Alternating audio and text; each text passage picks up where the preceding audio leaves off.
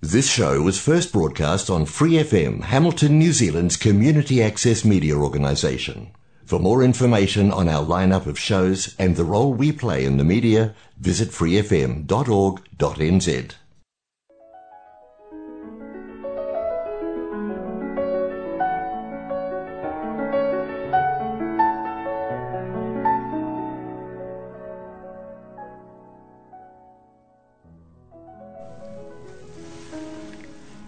안녕하세요. 89.0 와이카트 한인방송 시와 음악의 DJ 김용주입니다. 시와 음악은 여러분이 좋아하시는 시, 감동이 있는 따뜻한 글들, 듣고 싶어 하시는 노래들, 그리고 여러분 인생의 다양한 이야기들로 꾸며가도록 하겠습니다.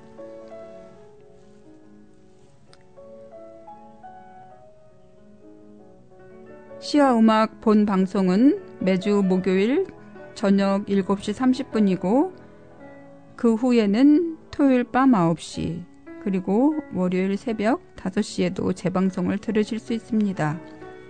또 Free FM 89 웹사이트와 팟캐스트에서 방송을 다시 듣거나 다운로드 받으실 수 있습니다.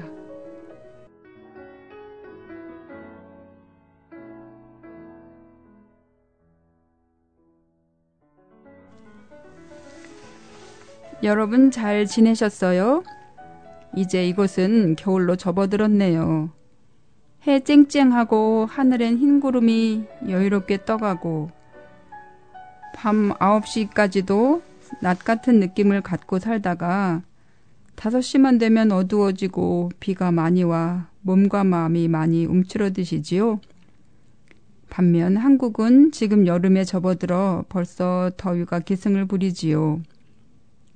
뉴질랜드에서 겨울옷을 입고가 한국 공항에 도착해 겨울옷을 훌훌 벗어버리고 여름을 즐기고 싶은 생각이 들기도 하네요. 오늘 이 시간에는 노래가 된 시에 대한 이야기를 해보려고 하는데요. 익숙한 노래들을 들으시면서 아, 이게 시였구나 하는 생각을 하게 될 수도 있을 것 같은데요. 먼저 어린 시절 많이 불렀던 엄마야 누나야 들어보시겠습니다. 노래를 부른 김상은님은 김소월 시인의 증손녀라고 합니다.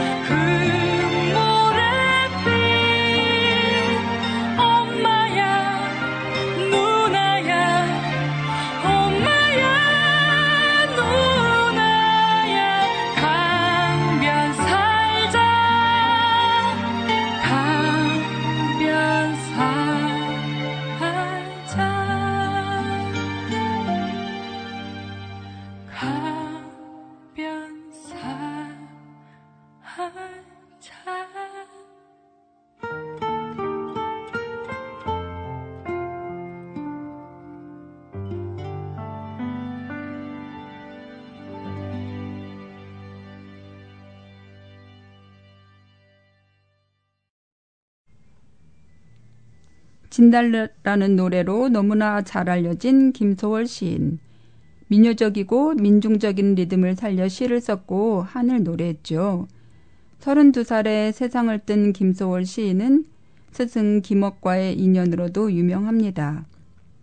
1986년 조사 결과 발표에 따르면 한국 가곡의 20%가 김소월의 시에 곡을 붙인 것이고 그 수에서 가곡 시인 중 1위를 차지하였다고 해요.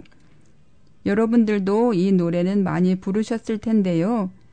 천재성을 타고났지만 불운하게 살 수밖에 없었던 김소월 시인은 서로 다투거나 미워하지 않고도 평화롭게 살아갈 수 있는 세계를 그리워하였습니다.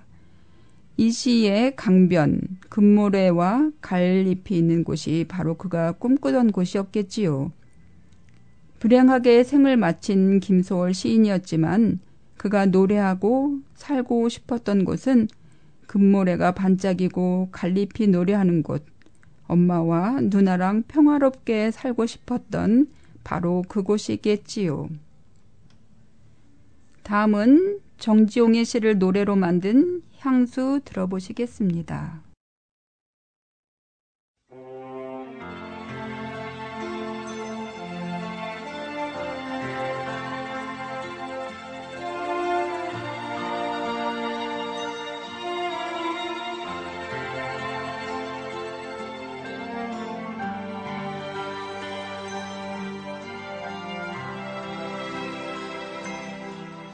넓은 벌동 쪽 끝으로 옛 이야기 지줄대는 실개천이 휘돌아 나가고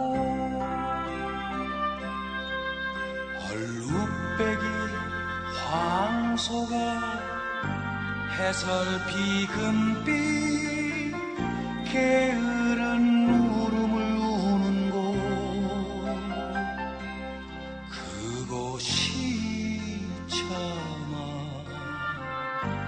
꿈엔 들리칠 이야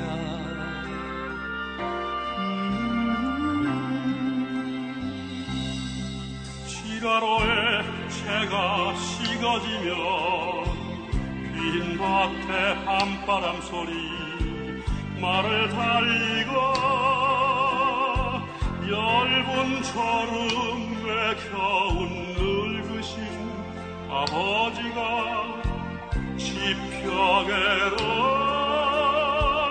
돌아고 있는 곳 그것이 차마 꿈에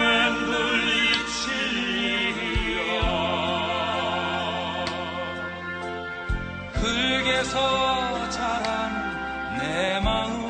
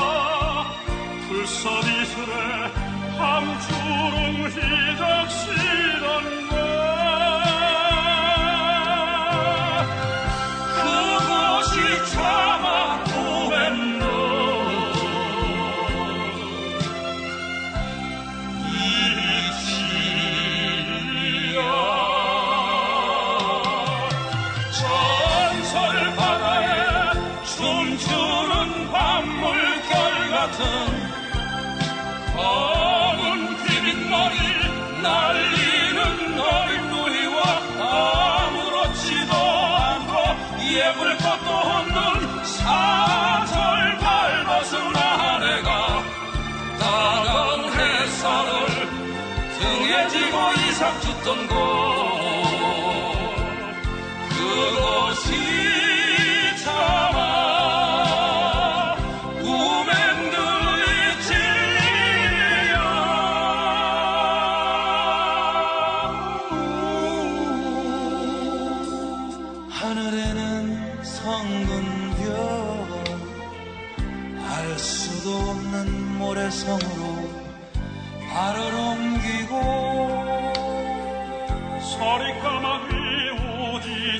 또 지나가는 초라한 지붕 어릿한 불빛에 돌아앉아 도란도란 거리는 곳 그곳이 차마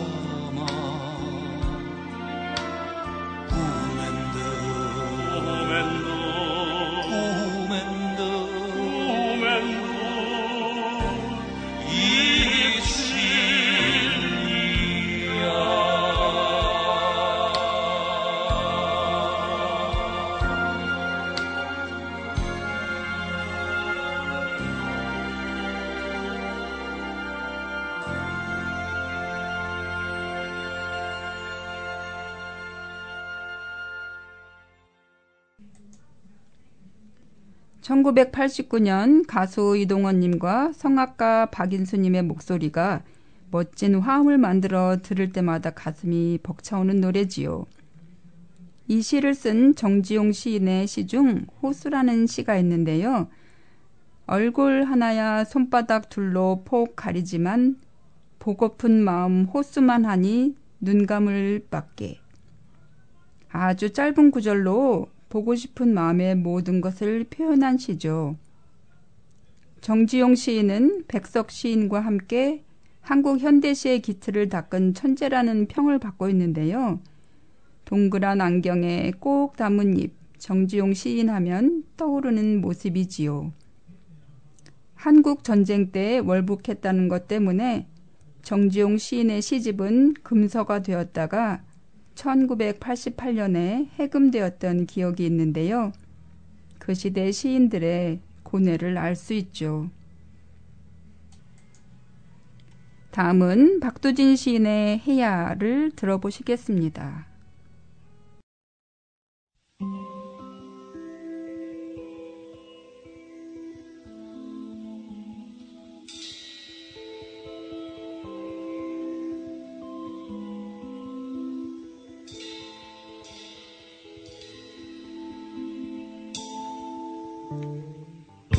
어둠 속에 묻혀있는 고운 해야 아침을 기다리는 애띤 얼굴 어둠이 걷히고 햇볕이 번지면 빛을 지리라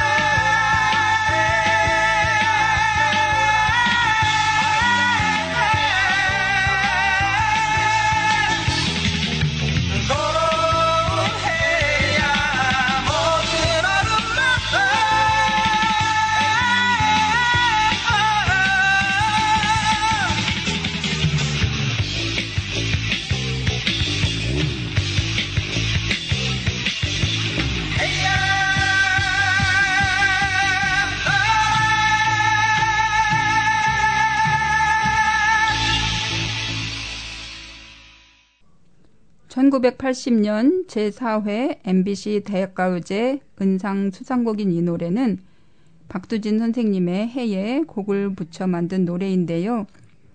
박두진 선생님은 1916년 경기도 안성 출생으로 1939년에 정지용의 추천으로 시단에 등단을 했습니다. 초기에 자연을 소재로 시를 썼지만 자연은 목가적인 세계가 아니고 인간과 사회에 대한 윤리의식이 밑바탕이 되어 있었습니다. 그 때문에 그의 자연은 그의 종교적 신앙과 일체화하였고 민족적 현실에 대한 굳은 의지와 감개로 물들어 있었다고 할 수 있죠. 박두진 선생님은 시에 대해서 초지일관의 태도를 보여주셨고 사회의 정의에 대해서도 대쪽 같아 자신의 뜻을 굽히지 않았습니다. 얼마 전 세상을 떠난 김지아 시인의 오적에 대한 재판이 열릴 때 카랑카랑한 목소리로 변호를 했다는 일화는 아주 유명하죠.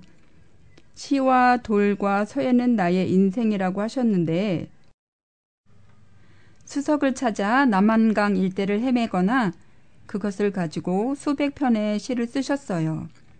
저의 선생님을 따라 선생님 댁에 간 적이 있었는데 박두진 선생님은 수석을 아주 소중하게 쓰다듬고 만져주셨어요. 한편 2001년 6월 프랑스 아비뇽 근처의 고대 로마 유적지 베종 라 로멘에 그의 대표작 해의 첫 구절이 쓰인 시비가 세워졌는데 앞면은 한국어로 쓰여 있으며 뒷면은 프랑스어로 번역되어 있다고 해요. 다음은 한계령을 들려드리겠습니다.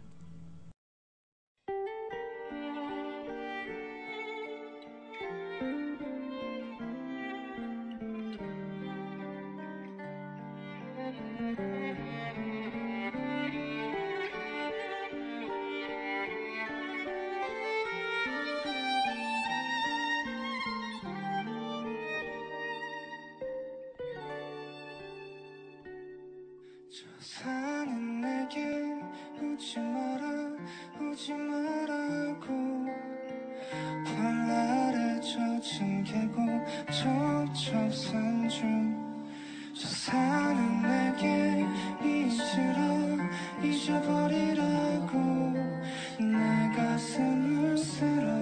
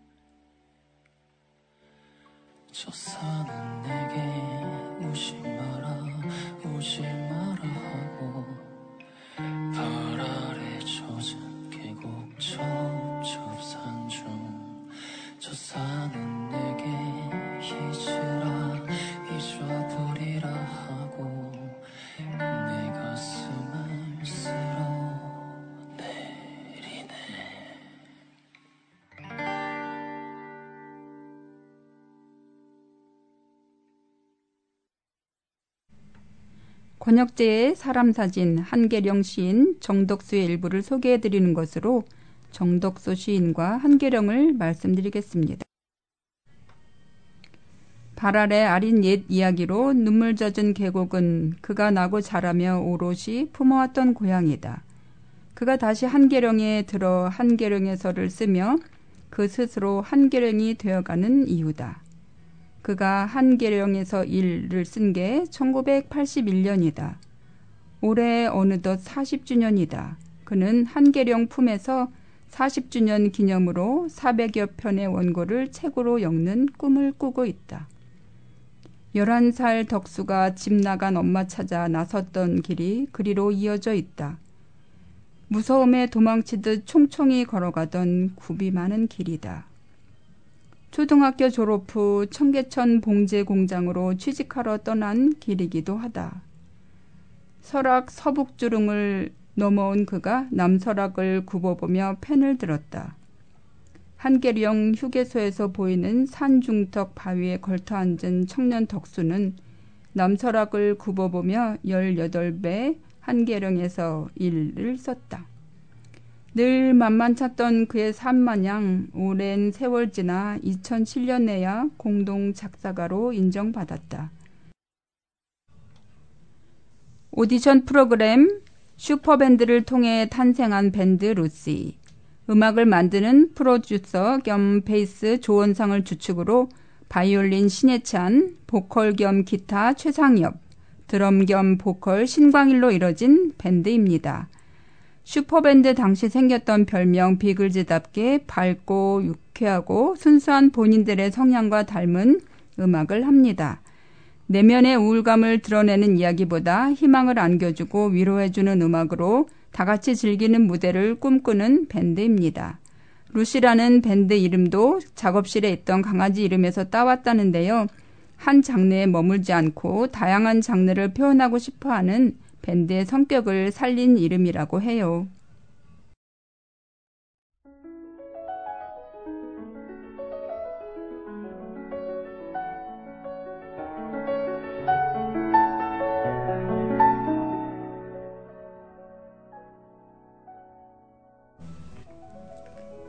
여러분, 오늘 방송 잘 들으셨어요? 6월 세 번째 주에는 새로 DJ를 하시게 된 이아담님께서 여러분을 찾아뵙게 됩니다. 시와 음악 방송에 새 DJ가 되신 것을 환영합니다. 앞으로 여러분의 사랑을 듬뿍 받는 DJ가 될 것이라 믿습니다. 여러분의 사연 신청곡 시 기다리고 있습니다. 오늘도 여러분과 함께한 시간 즐거웠습니다. 6월 넷째 주에 또 뵙겠습니다. 시와 음악의 DJ 김용주였습니다. For more episodes, use the accessmedia.nz app for iOS and Android devices, or subscribe to this podcast via Spotify, iHeartRadio, or Apple Podcasts. This Free FM podcast was brought to you with support from New Zealand On Air.